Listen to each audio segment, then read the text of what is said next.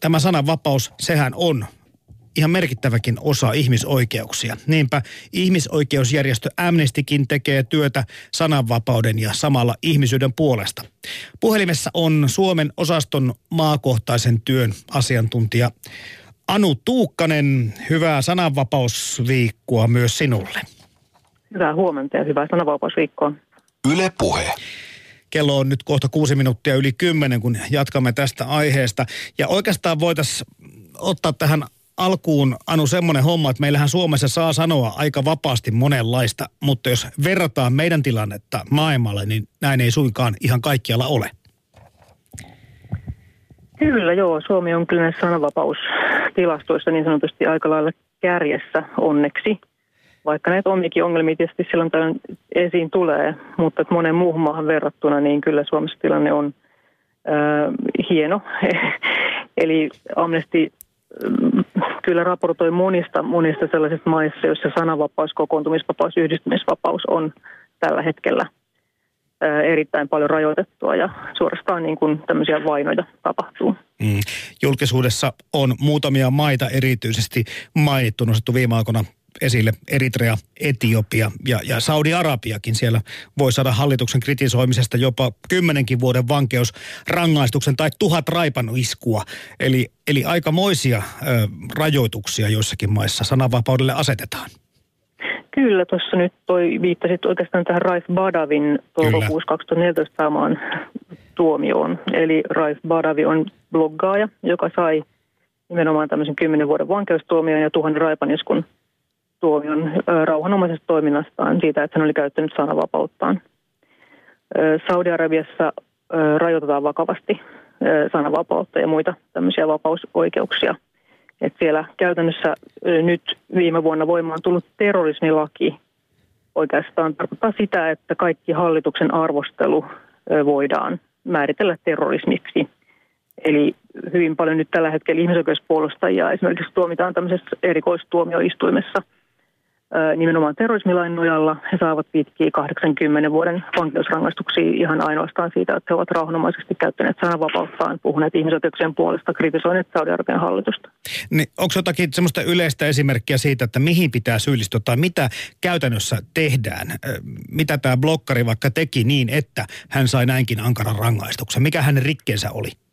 No Ralph Baravi perusti tämmöisen Saudi Arabian Liberals-nimisen internetsivuston ja aloitti siellä keskustelun. Eli mm. hän tavallaan niin kuin kritisoi hallituksen toimia ja sitä niin kuin myös uskonnon asemaa Saudi-Arabiassa ja tämän tyyppisiä asioita. Mutta hän ei missään nimessä niin kuin syyllistynyt tämmöisiin, niin kuin Suomessakin on rangaistava viharikokset ja vihapuhe. Mm-hmm. Eli, eli tämän tyyppisiä asioita siellä ei ole, vaan tämä on rauhanomasta sananvapauden käyttöä, oman mielipiteen ilmaisemista, mitä nämä ihmiset tekee.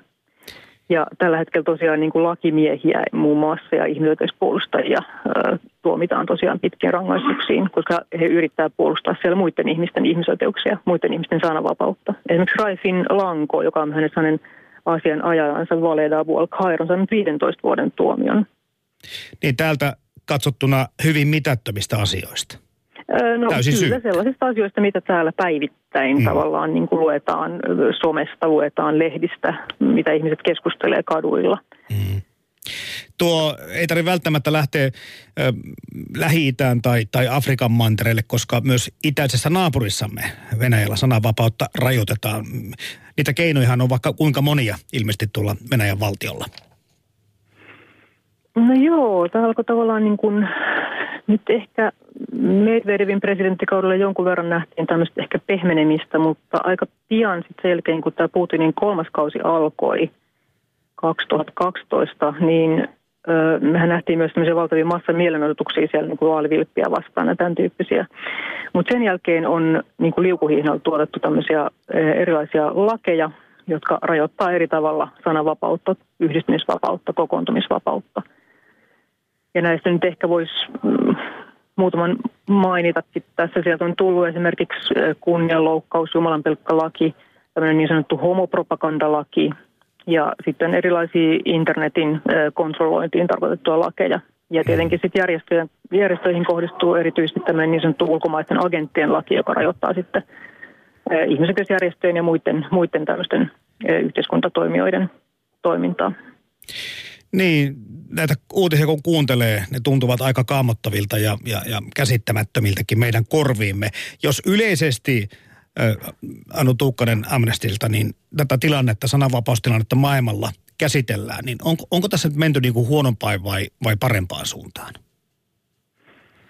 Globaalilla tasolla niin ehkä voisi nähtävissä sellainen trendi, että ylipäätään kansalaisyhteiskunnan tilaa pyritään rajoittamaan eri puolilla maailmaa. Ehkä vähän niin kuin ei pelkästään tämmöisissä maissa, jotka me ollaan niin kuin tavallaan totuttu näkemään autoritaarisena, vaan ehkä mm, niin kuin voi sanoa, että se on, se on aika yleinen e, trendi. Mm-hmm. Että tota, monissa semmoisissa maissa, maissa niin kuin esimerkiksi Australiassa tämmöinen terrorismilainsäädäntö on erittäin tiukka.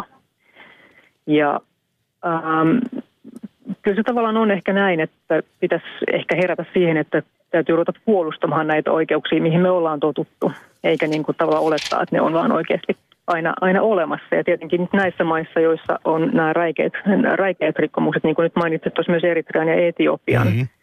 niin, äh, niin kyllä meidän pitää siihen kiinnittää huomiota ja myös pyrkiä sitten tukemaan näitä kansalaisyhteiskuntia niissä maissa, jotka taistelee sen sananvapautensa puolesta. Mutta se on kiinnostavaa ajatella sitä, että minkä verran kansainvälisellä painostuksella vaikka on vaikutusta silloin, kun on joku diktaattori tai sotilasjunta jossakin tietyssä maassa vallassa. On, onko siihen niin kuin mahdollista vaikuttaa?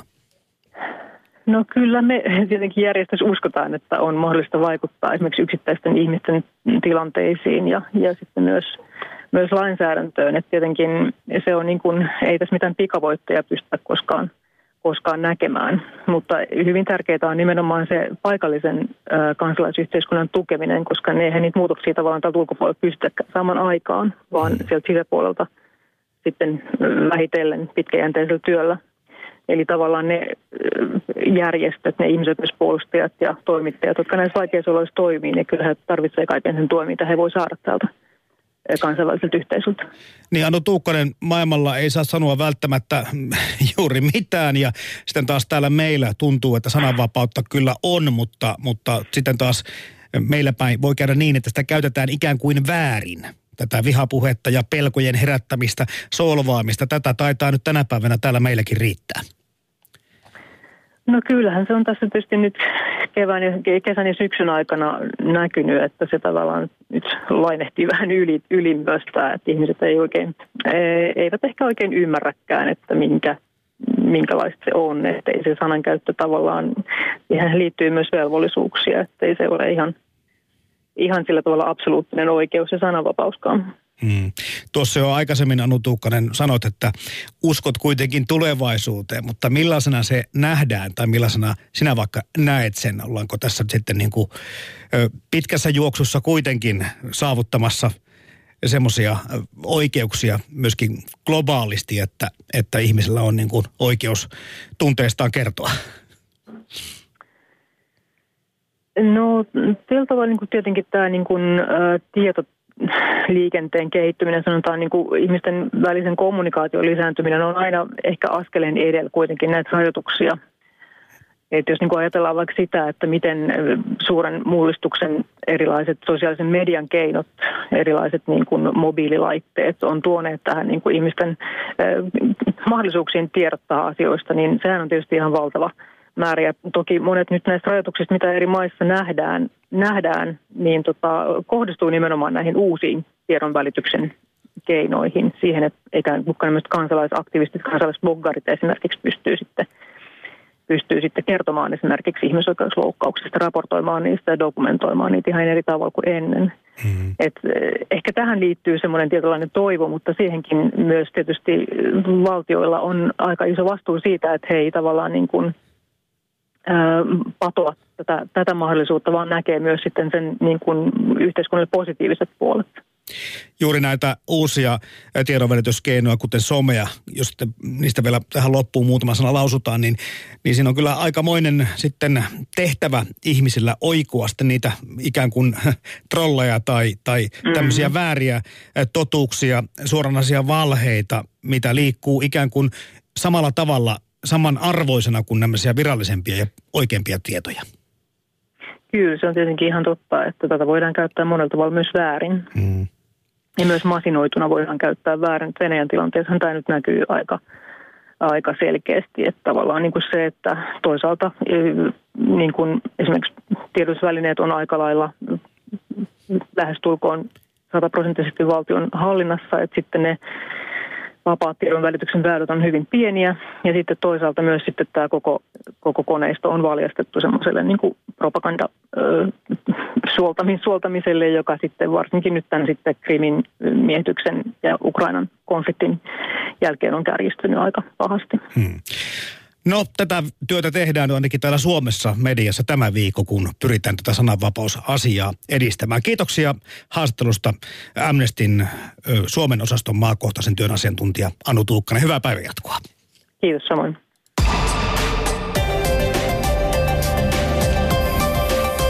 Puheen päivä. Studiossa Jarmo Laitaneva. Yle Puhe.